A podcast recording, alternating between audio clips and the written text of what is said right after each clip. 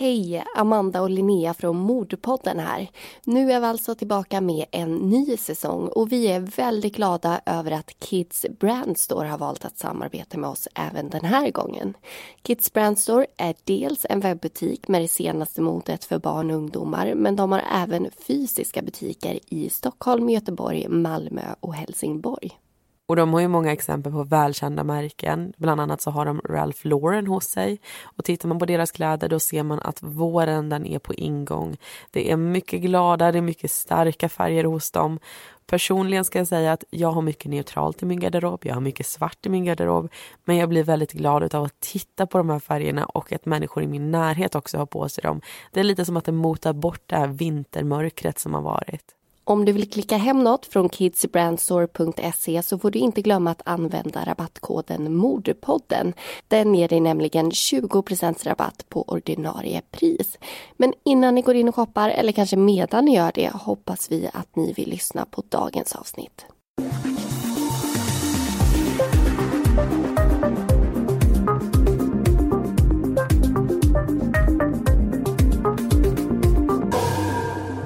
På Noahs sociala medier räknas dagarna ner till den efterlängtade resan till Cypern. En resa han fick i 27-årspresent av sin pojkvän.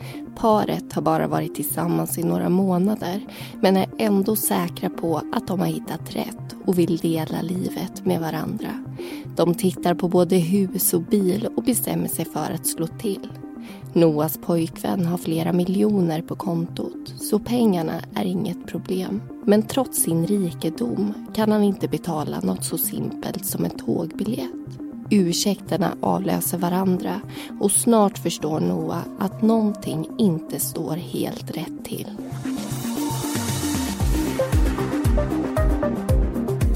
Du lyssnar på Mordpodden, en podcast om den mörka verkligheten. I säsong 9 tar vi upp fall från Värmland och i veckans avsnitt berättar vi om lögnen.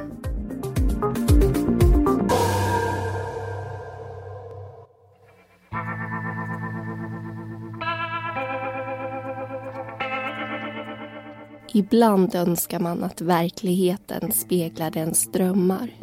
Drömmen om det perfekta huset, den nya bilen, det välbetalda och samtidigt roliga jobbet och det perfekta förhållandet. Allt för ofta förblir drömmar just drömmar. Någonting man strävar efter men aldrig riktigt lyckas uppnå. Vissa personer vill ge sken av att verkligheten är bättre än vad den egentligen är. Lite ljusare, lite lättare. Och det är enkelt i dagens samhälle med tanke på våra sociala medier som går varma. Ett flöde där du själv bestämmer vilka delar du vill visa av ditt liv. Genom att lägga upp bilder på de 2 gångerna du går till gymmet den här månaden och strunta i alla kvällar du stannar i soffan kan du enkelt ge sken av att ha en aktiv livsstil och att träningen är en del av din vardag. En ganska oskyldig lögn. Men så finns det personer som går över gränsen, som målar upp en bild av en verklighet som inte existerar, som drar in andra människor i lögnerna. Till slut kan knappt personen själv skilja på vad som är lögn och vad som är verklighet. I dagens avsnitt ska vi berätta en historia där lögnerna helt tar över och leder till att en ung person med hela livet framför sig som tror att han precis har mött den stora kärleken i sitt liv istället tvingas möta en alldeles för tidig död. Noah är 26 år gammal och bor i en lägenhet i det omtyckta Värmland. Han drömmer om kärleken. Och tidigt under våren 2013 får han via internet kontakt med den 10 år äldre Marcus. Han blir blixtförälskad och kärleken är besvarad. De chattar så ofta de kan och den första helgen i maj ska de äntligen ses. Marcus som bor i Norrland ska ta tåget till Noah i Värmland. Men när det inringade datumet kommer dyker han inte upp. Marcus säger att han hade räknat med att kunna åka tåg gratis eftersom han tidigare jobbat som tågvärd. Men personalen som jobbade på tåget kände inte igen honom så han var tvungen att köpa en biljett som alla andra. Med pengar som han tyvärr inte hade. Helgen därpå gör de ett nytt försök Och den här gången kommer Marcus som planerat. Det blir starten på en blomstrande kärleksrelation som utvecklas snabbt. 3 veckor senare har Marcus flyttat in i Noahs lägenhet i Skoghall. En tätort ungefär 1 mil söder om Karlstad. Det är ingen tvekan om att paret går fort fram. Lite för fort kanske, är Noahs familj och vänner oroliga för. Samtidigt ser de hur lycklig och förälskad han är. Och det är ju faktiskt det enda som spelar roll. Så istället för att låta de mörka orosmolnen ta över, gläds de för hans skull. Noahs glädje är deras glädje. Det nyförälskade paret börjar genast drömma om framtiden. En gemensam framtid. Och de låter inte tankarna stanna vid bara drömmar. De tänker göra verklighet av dem. Noah älskar sin lägenhet, men framtiden ser han någon annanstans. I ett hus. Deras hem. Noah har alltid drömt om att ha ett hus innan han fyller 30. Och Marcus vill hjälpa honom att uppfylla det. Han berättar att han har pengarna som behövs. Närmare bestämt 4 miljoner kronor som han har fått ärva. Marcus tycker också att de ska köpa en ny bil. Han kan betala. Det är inga problem med tanke på det stora saldot på hans konto. Och inte nog med det. Han ger också Noah en utlandsresa till Cypern i födelsedagspresent. Deras första resa tillsammans. Och Noah blir överlycklig. Han börjar genast räkna ner dagarna och skryter med glimten i ögat till sina vänner att han kommer komma hem med en fin solbränna. I smyg planerar han att försöka skaffa förlovningsringar under resan. Det råder inga tvivel om att Marcus är mannen i hans liv. Att presentera sin stora kärlek för sin familj är ett stort steg för de flesta. Man vill så gärna att ens nära och kära ska se samma sak som man själv ser. Att det ska vara lika tydligt för dem att det här är det rätta. Därför kan man föreställa sig att Noah var en aning nervös inför att Marcus skulle träffa hans mamma Eva för första gången i mitten av maj. Noah och Eva har en fantastisk och väldigt nära relation. Hemligheter existerar inte i deras gemensamma verklighet. De berättar allt för varandra och pratar i telefon nästan dagligen. Så fort Noah har en ledig stund besöker han sin mamma och ställer alltid upp när hon behöver hans hjälp, precis som hon finns där för honom. Och när Eva för första gången träffar Marcus den där vårdagen 2013 förstår hon varför hennes son har fallit för honom. Han verkar vara en trevlig och omtänksam kille och hon fastnar genast för hans charmiga norrländska dialekt. Så besöket går bra. Månaderna går och kärleksparet tar relationen ett steg längre och pratar nu inte bara om hus utan börjar titta efter det rätta. De kikar på några ute på Hammarö, men det är ett objekt i Forshaga som vinner deras hjärtan. Noah börjar genast inreda huset i sin fantasi. Marcus säger att han själv kan ligga och slappa i poolen under tiden som Noah fixar och donar. En stor fördel med huset är att Noah kommer komma närmare sin mamma. Då skulle han kunna besöka henne ännu mer än han redan gör. Både Noah och Marcus är överlyckliga över det stora steget i livet. Noah säljer sin lägenhet och de skriver på papper för huset. Det kostar 1,6 miljoner kronor och en handpenning ska betalas. Men den biten säger Marcus att han sköter. Även drömmen om bilen blir verklighet. De skriver på papper för en bil som kostar mellan 300 och 400 000 kronor. Det är på Marcus initiativ och för hans pengar. Men vi ska hoppa tillbaka lite i tiden. Ungefär 2 veckor innan midsommar är det planerat att Marcus pappa och hans sambo ska komma till Värmland för att träffa Noah och Eva. Men det blir aldrig något besök. Samma dag som de ska åka drabbas pappan av en stroke och blir inlagd på sjukhus. Eva uppmanar Noah och Marcus att åka och hälsa på honom. Men Marcus säger att det redan är så mycket folk på sjukhuset så det är bättre att låta honom vara i fred. Sen kommer beskedet att Marcus pappa tyvärr inte hade klarat sig. Eva tycker synd om sin svärson som självklart måste vara utom sig av sorg. För att visa sitt medlidande lämnar hon pengar till en krans till begravningen. Men samma dag som begravningen äger rum, någon dag innan midsommar, blir Marcus akut sjuk och faller ihop. Han får ett slags epileptiskt anfall och blir inlagd på sjukhus i en vecka. Marcus lyckas inte få tillgång till sina pengar på sjukhuset, så Noah lånar 1500 kronor till bland annat mat av sin mamma, som Marcus i sin tur ska betala tillbaka till henne. Noah brukar sällan låna pengar av Eva, och gör han det betalar han tillbaka dagen efter. Han vet att hon lever på sin pension och inte har så mycket pengar. Head over to Hulu this March, where our new shows and movies will keep you streaming all month long. Catch the award-winning movie Poor Things, starring Emma Stone, Mark Ruffalo, and Willem Dafoe. Check out the new documentary, Freaknik, The Wildest Party Never Told, about the iconic Atlanta street party. And don't miss FX's Shogun, a reimagining of the epic tale, starring Anna Sawai. So, what are you waiting for? Go stream something new on Hulu.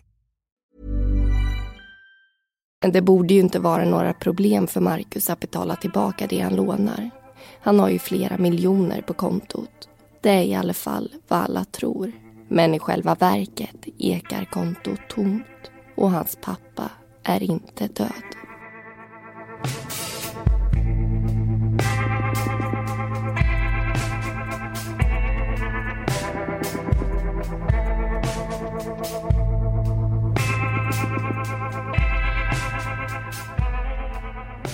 Då vill vi börja med att hälsa er välkomna, inte bara till den här diskussionen men också till den här säsongen, vår första säsong för 2019. Och den här gången så ska det ju handla om fall ifrån Värmland, Amanda.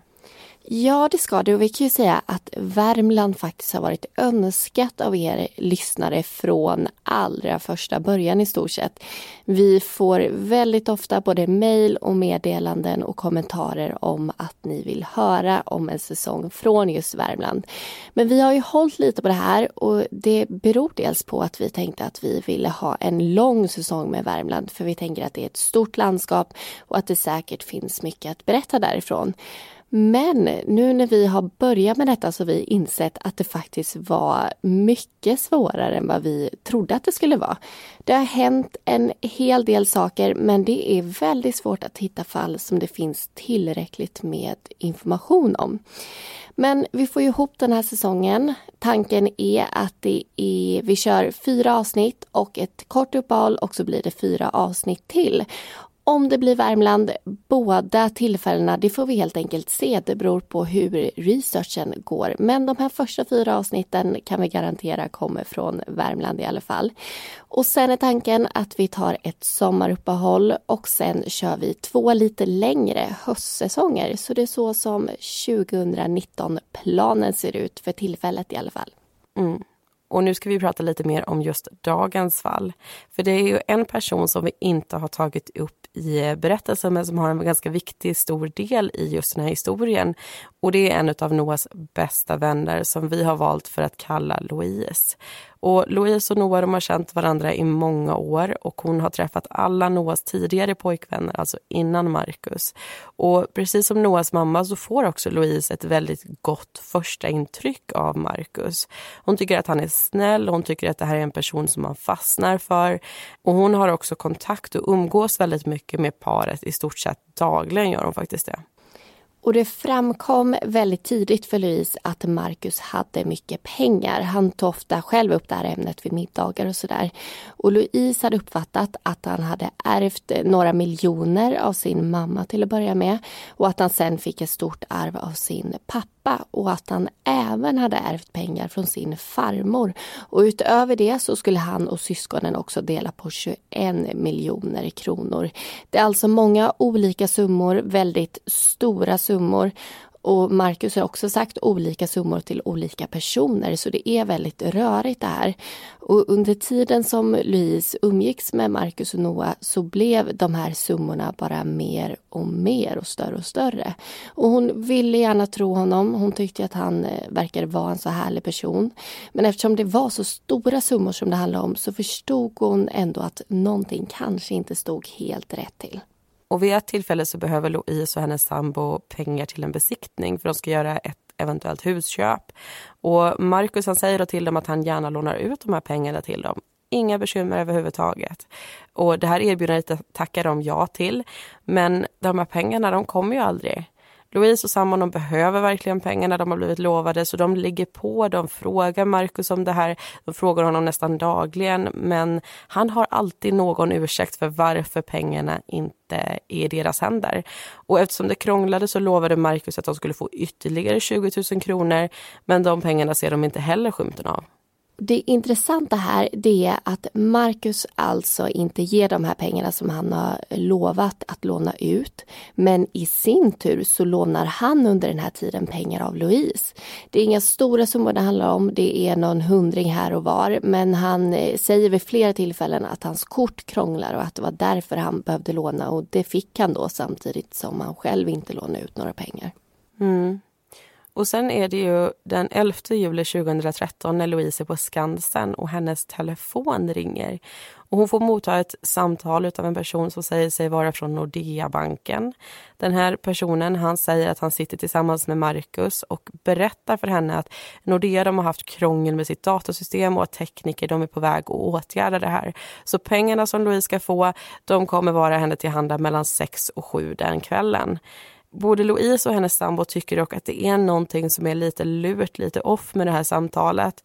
Och hon reagerar på att personen hon pratar med, han har samma dialekt som Marcus har. Och strax efteråt, efter det här samtalet, så är det Marcus som ringer upp henne. Han säger att han har bett Nordea ringa och att allt strul ska vara fixat nu. Men Louise har ju den här känslan av att någonting inte riktigt stämmer. Så på kvällen så ringer hon till Nordeas huvudkontor och berättar om det här samtalet. Personen som hon pratar med säger att det låter väldigt märkligt och inte som ett samtal som kommer från dem. Så efteråt så försöker Louise både smsa och ringa Marcus för att prata med honom om det här. Men hon får inte tag i honom. Men dagen därpå så ringer han själv upp henne och berättar att han nu har tagit ut 50 000 kronor i kontanter som han lagt i ett kuvert och tänkte lägga i deras postlåda. Men Louise och hennes sambo var inte hemma utan en kusin lånade deras lägenhet, så hon sa till Marcus att han kunde plinga på och ge kuvertet direkt till kusinen. Och det kan man ju förstå att det inte känns helt tryggt att ha 50 000 kronor i en olåst postlåda. Men det kom aldrig några pengar varken i postlådan eller via dörren, och vid det här laget så är det ju inte speciellt förvånande. Men den 15 juli på Noahs födelsedag, då gör de ju faktiskt ett nytt försök. Louise sambo, han erbjuder sig att själv komma och hämta pengarna från Marcus. Och Marcus har då ytterligare en ursäkt. Och den här gången är det att han kan inte gå in och hämta pengarna för de ligger i garderoben, och då kommer han att väcka Noah som ligger och sover. Och Louise pratar ju såklart även med Noah om det här, för det är ju de som är kompisar från början. Hon säger att hon tycker det är konstigt att Marcus hela tiden lovar om pengar men hela tiden har bortförklaringar till att de inte får de här pengarna. Och Noah blir faktiskt förvånad när han får höra att de fortfarande inte fått sina pengar. Till honom så hade Marcus sagt att han precis hade fått 1,5 miljon överfört till ett konto, så han borde alltså ha pengar om han talar sanning. Och jag kan känna att man förstår ju att det går att ljuga till en viss gräns. Men någon gång så kommer ju nästan alltid sanningen i fatt. Och det gör den ju också för Marcus. Och hur det går till, det ska vi faktiskt lyssna till nu.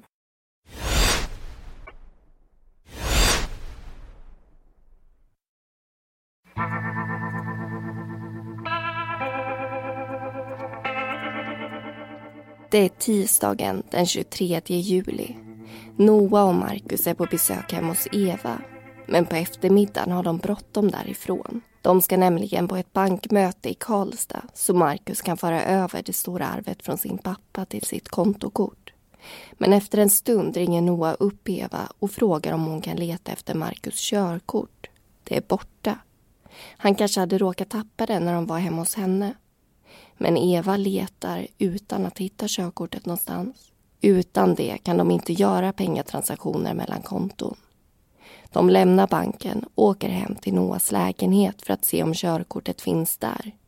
Men det blir ingen lycka där heller, och de inser att de inte kommer hinna tillbaka till banken för att genomföra transaktionen.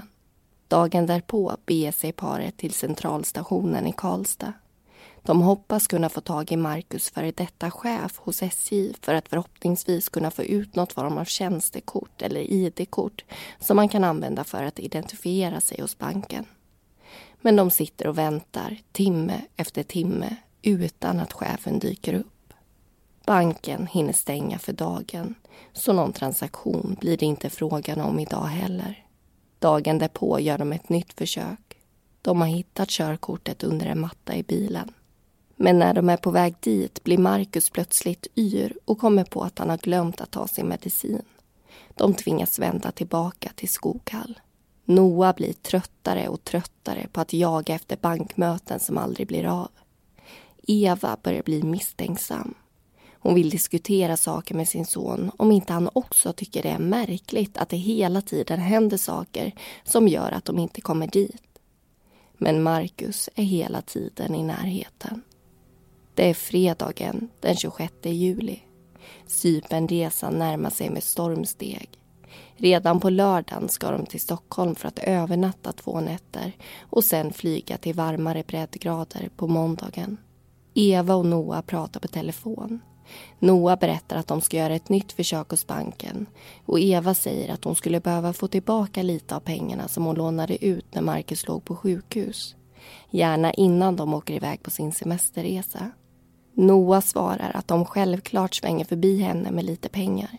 Paret dyker upp någon gång mitt på dagen. De har bråttom till banken så Noah sträcker snabbt över en 500-lapp. I samma veva berättar han att han är väldigt trött och Eva uppmanar honom att ta det försiktigt under bilresan. Senare under dagen ringer han upp sin mamma och säger att de äntligen är klara på banken och att de är på väg tillbaka hem till henne.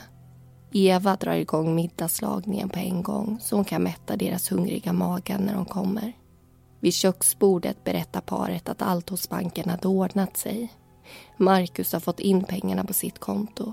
Det märks att Noah både är glad och lättad över att deras bankjakt äntligen är över.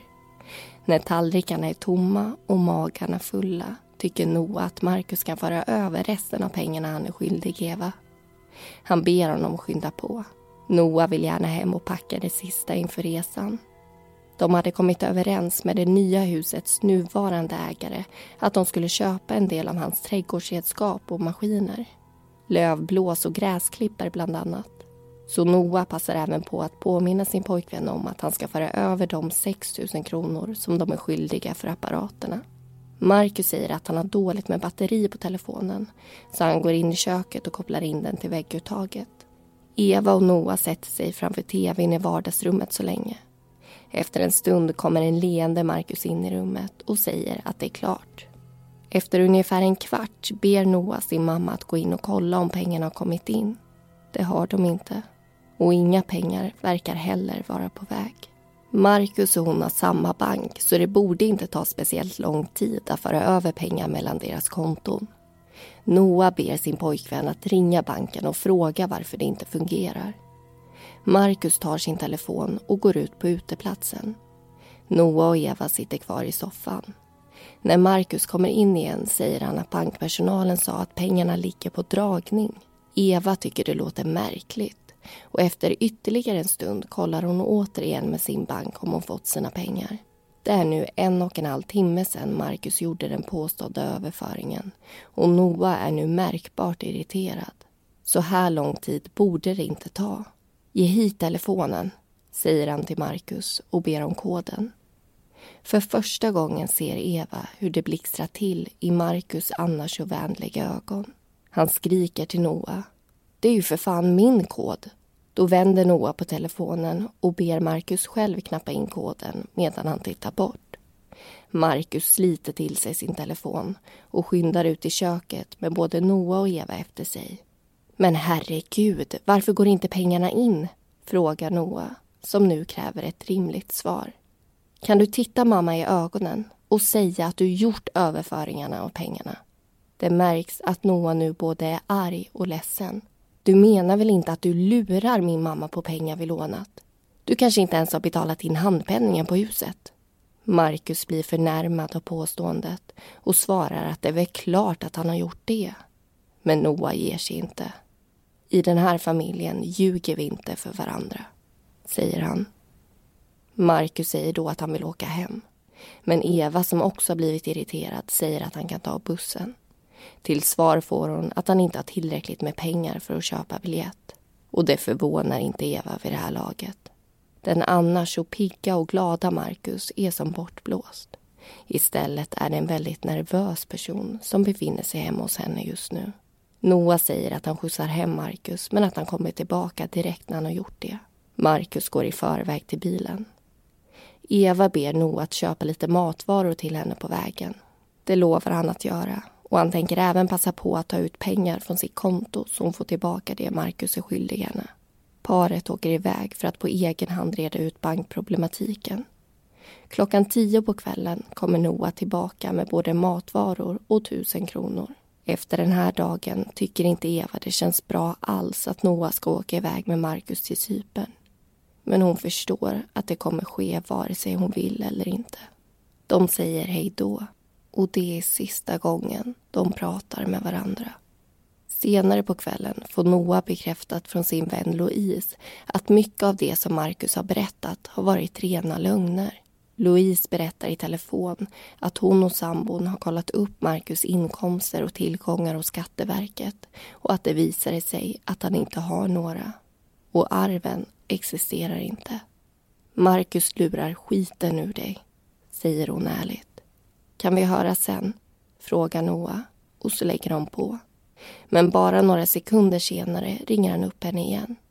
I alla fall ser det ut så. Men det är Marcus som ringer. Han skriker att de har hittat på en massa saker om honom som inte stämmer. Han är fly förbannad och undrar vad de baserar sina påståenden på. Louise kontrar med att de visst har kollat upp honom och att han inte har några pengar. Men Marcus ger sig inte. Han säger att han visst har det och att han kan bevisa det. Men just nu håller de på att packa inför resan. De kommer överens om att de ska sättas ner och prata och reda ut allting när paret landat på svensk mark igen efter sin semester. Det är lördagen den 27 juli, dagen efter besöket hos Eva. Mattias, som ska sälja sitt hus till Noah och Marcus, vaknar av att hans telefon ringer. Men nyvaken som han är hinner han inte svara. Han tittar vem det var som ringde och ringer själv upp. Det är Noah som vill be om ursäkt för det pengastrul som har varit.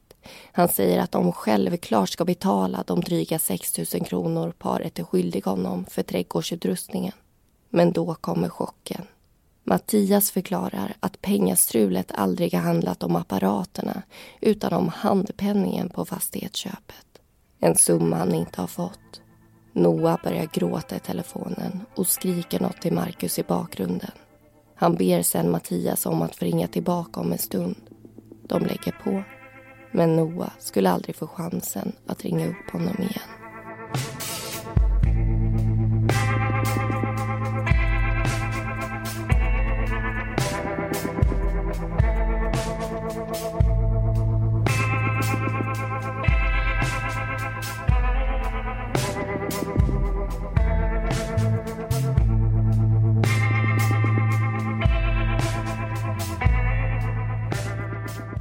Då har det blivit dags för den andra diskussionen i fallet lögnen alltså.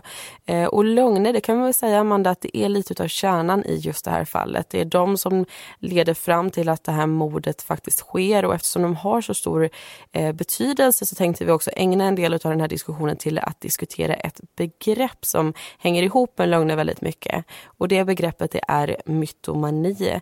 Informationen, den är dels hämtad från en sida som heter just mytoman.se och även ifrån tidningen Må bra. Och mytomani, det är faktiskt ingen egen diagnos, och gränsen kan vara ganska otydlig mellan när en person kryddar till sina berättelser och ljuger då och då till en person som faktiskt är mytoman. Men ofta så märker andra personer om en person ljuger för mycket och för ofta mot vad som faktiskt är normalt. För vi alla ljuger ju mer eller mindre någon gång ibland, och det betyder ju såklart inte att alla är mytomaner, utan till en viss gräns så är det ju normalt att ljuga lite då och då. Och det är faktiskt väldigt få personer som klassas som just mytomaner. Och det finns inte heller några direkt klara riktlinjer kring hur man avgör om en person är mytoman eller inte. Men det finns dock några kännetecken. Och enligt Nationalencyklopedin så definieras ju mytomani i sig som en sjuklig lögnaktighet. Och en mytoman är alltså någon som ljuger tvångsmässigt. Och då kan man undra vad det här beror på. Vad får en människa att ljuga tvångsmässigt? Och ofta så grundar det här sig i en otrygghet och ett slags bekräftelsebehov. Otryggheten grundar sig i att det finns en rädsla att sanningen och också kanske en själv inte räcker till. Och att den helt enkelt inte är intressant nog, sanningen då eller den här personen. Och genom sina lögner så sätter ofta mytomanen sig själv i centrum. Den får bli sedd och den får känna sig också betydelsefull. Och det är vanligt att mytomaner är karismatiska personer och väldigt charmiga och har stor social kompetens. Och jag tänker att det också borde vara lättare att komma undan och liksom sälja in sina lögner när man är på det sättet. Det är nog lättare att vara skeptisk till en person som beter sig märkligt i sociala sammanhang och inte har den här charmiga ytan. Men det är vad jag tror.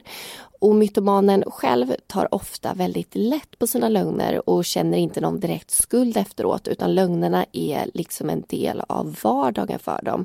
Och det tycker jag också känns ganska logiskt faktiskt. Jag personligen är en person som får extremt dåligt samvete av minsta lilla vita lögn, och det fick jag redan som barn. Så jag skulle aldrig kunna ljuga så ofta och om så mycket och samtidigt må bra. Så jag förstår att mytomaner saknar den känslan av dåligt samvete. För om de hade den så tror jag att den skulle stoppa dem faktiskt. Och för er som tänker nu att det finns lite kopplingar mellan en mytoman och en person med psykotiska drag, alltså en psykopat, då förstår jag det. För det finns vissa likheter, jag hör det när du berättar om det här just Amanda. Men det finns också skillnader mellan de två. En psykopat vill framställa sig själv i bättre dagar genom att manipulera eller luras. Och en psykopat är alltså mer strategisk i sina lögner. En mytoman är inte strategisk på det sättet. De har inget elakt syfte med sina lögner, utan det är helt enkelt inte medvetet de gör så, utan det bara blir så. Och forskarna vet faktiskt inte helt säkert varför personer drabbas av mytomani. En docent i psykologi vid Umeå universitet som heter Mattias Lundberg säger till Dagens Nyheter att det kan röra sig om ett slags tvångssyndrom. Men till skillnad mot andra former av tvångssyndrom så saknar ofta lögnarna självinsikt. Mytomaner förstår helt enkelt inte alltid att de själva ljuger, utan tror att det de berättar är sant. Mm. Och vi skulle säga så, vi ska avsluta eller avrunda just den här delen av diskussionen med att säga att vi inte försöker sätta någon etikett på Marcus.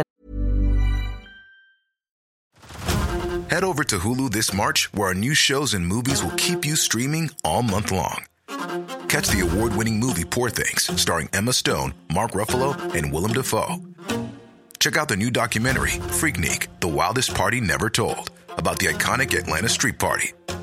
And don't miss FX's Shogun, a reimagining of the epic tale starring Anna Sawai. So, what are you waiting for? Go stream something new on Hulu. Eller säga att han är en mytoman eller inte är det. För det är som sagt, som du sa från början, väldigt svårt att göra. Men det känns ändå relevant att prata om det här ämnet med tanke på att fallet bygger så mycket på lögner som också mytomani faktiskt handlar om. Och vi ska alldeles strax lyssna vidare på berättelsen, men först så har vi lite information till er.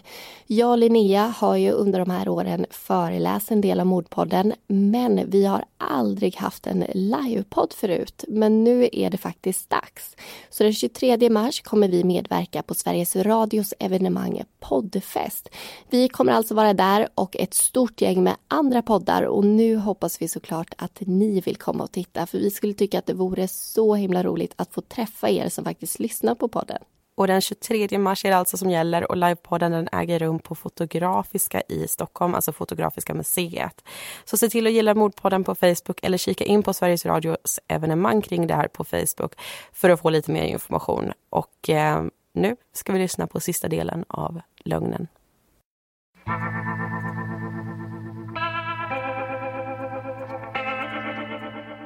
Efter Noahs telefonsamtal med Mattias bryter kaoset ut i lägenheten. Han har precis förstått att drömmen om huset bara var just en dröm. Hans inredningsplaner är bara att skrota.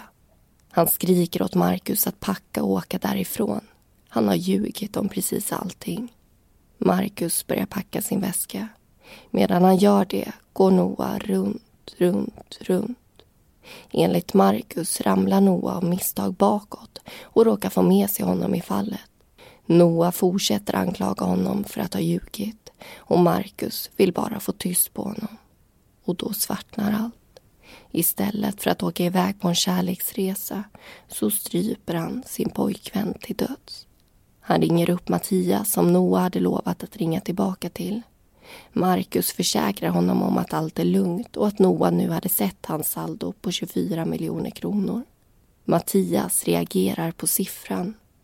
Marcus hade pratat om sina miljonbelopp förut, men då hade han sagt att han hade 4 miljoner och vid ett annat tillfälle att han hade 12. 24 miljoner var en helt ny siffra. Mattias ber att få prata med Noah. Men Marcus säger att han tyvärr står i duschen och att de alldeles strax ska åka till Stockholm. Men han ska be Noah att ringa honom när de har checkat in på hotellet. 9:30 får Mattias ett sms från Noahs nummer. Det står: "Förlåt att jag brusade upp. Det finns pengar.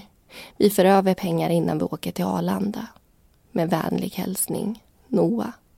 Eva börjar känna en oro komma krypande efter den märkliga gårdagen, så hon ringer till sin son. Men Marcus svarar och säger att han är i duschen. Han lovar att be Noah ringa henne när han är färdig. Men han ringer inte tillbaka, så en halvtimme senare ringer Eva igen. Även den här gången är det svärsonen som svarar. Nu skyller han på att de har bråttom och måste hoppa in i en taxi som står och väntar på dem. Vid det här laget börjar Eva bli orolig på riktigt. Hon tänker på alla konstiga saker som hänt under veckan och att Noah nu inte svarar i sin telefon. Han brukar alltid svara och om han inte kan det så ringer han upp så fort han får tillfälle. Han ringer alltid tillbaka. Men inte nu. Lite senare provar Eva igen. Än en gång är det Marcus som svarar och säger att de sitter på tåget och att Noah är iväg och köper öl. Kort därefter får hon ett sms från Noahs telefon där det står att han har dålig mottagning och att han hör av sig när de har checkat in på hotellet i Stockholm. Senare på eftermiddagen kommer ytterligare textmeddelande. Den här gången skriver han att han ska ut och shoppa.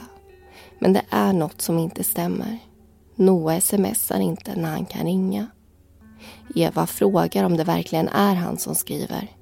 "Klart att det är jag. Var inte orolig. Och var inte arg på Marcus." I flera sms står det just det, att hon inte ska vara arg på Marcus. Trots att Eva själv inte ens nämner hans namn i sina sms. Hon vill tro att det är Noah som skriver. Men innerst inne vet hon att det inte är så. Eva ringer alla hotell i Stockholm innerstad utan att hitta någon bokning i Noahs eller Marcus namn. På söndagsmorgonen strax före 9:00 får hon ett sms från Marcus telefon. Men meddelandet är från Noah. Det står att han ska äta frukost och ringa sen. Hans telefon hade gått sönder när de åkte karusell på Grönan. Och det är krångel med Marcus mobil också. Men de ska till en affär och köpa nya. Eva får aldrig det lovade samtalet. Hon går in på sonens Facebook-sida och ser att han har gjort en statusuppdatering där han skriver: "Äntligen bär det iväg till Cypern. Noah på lånad mobil." Men Eva har ringt och kollat och det finns inga biljetter bokade till Cypern. Och det är precis som Eva befarar. Varken Noah eller Marcus befinner sig i Stockholm. Efter att ha begått mordet på sin pojkvän sätter sig Marcus i bilen och åker iväg. Han tar sikte på en bankomat och tömmer Noahs konto eftersom han själv inte har några pengar och åker sen och tankar. Han åker vidare till Uppsala där han besöker en kompis som han tidigare haft en relation med. Han låtsas att det är slut mellan honom och Noah och att han precis har blivit utskriven från ett behandlingshem.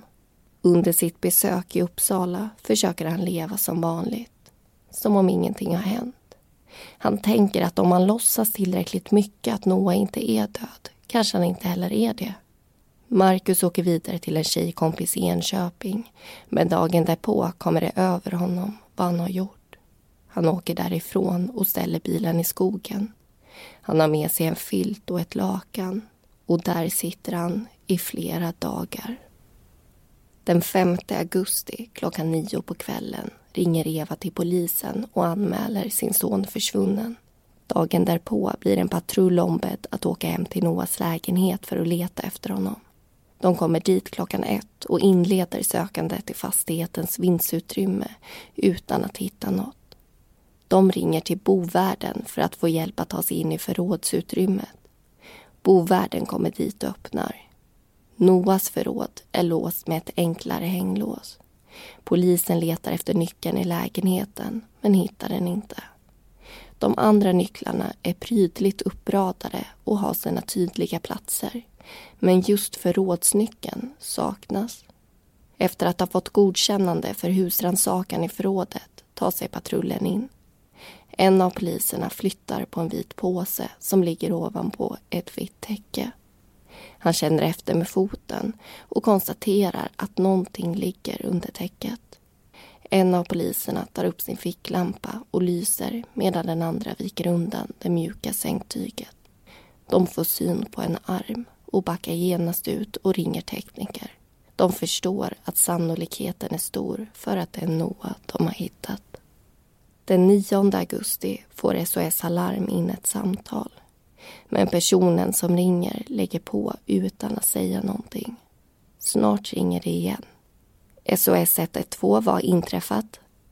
Ja, hej, det är Marcus. Jag vill anmäla mig själv. För vad då? Frågar larmoperatören. Jag är efterlyst. Larmoperatören säger att denne ska koppla fram honom till polisen, men samtalet bryts igen. Marcus ringer ännu en gång och nu lyckas han få fram vad det är han vill ha sagt. Han berättar att han vill anmäla sig själv och att han är efterlyst för dråp. Han förklarar var han befinner sig och säger att han har svarta byxor och en vit t-shirt på sig. Polisen i telefonen säger: Det är jättebra att du ringer Marcus så vi får försöka lösa det här. Jag ber någon åka och ta kontakt med dig. Marcus tackar och så avslutar de samtalet. När polisen kommer och hämtar honom säger han att han vill ta ansvar för de handlingar han har begått. Kärlekshistorien, som verkade så genuin och fin till en början, fick värsta tänkbara slut. Lögnerna hade varit med paret redan från starten, men det var först i slutet som sanningen kom fram. Ett avslöjande som Marcus förmodligen inte klarade av att acceptera. Hans fasad hade rasat. Och han stod plötsligt blottad och naken. Men trots att det var Marcus som hade ljugit så var det Noah som fick betala priset. Alltid saknad och aldrig glömd.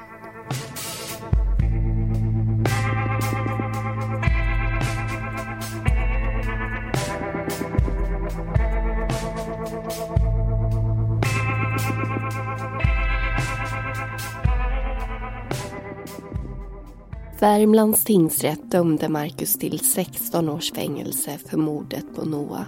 Hovrätten ändrade påföljden till 15 år. Och det var allting vi hade att berätta den här gången. Alla personer i berättelsen heter egentligen någonting annat och informationen är hämtad från domarna i fallet och förundersökningsprotokollet. Nästa vecka är vi tillbaka med ett nytt avsnitt. Missa inte det.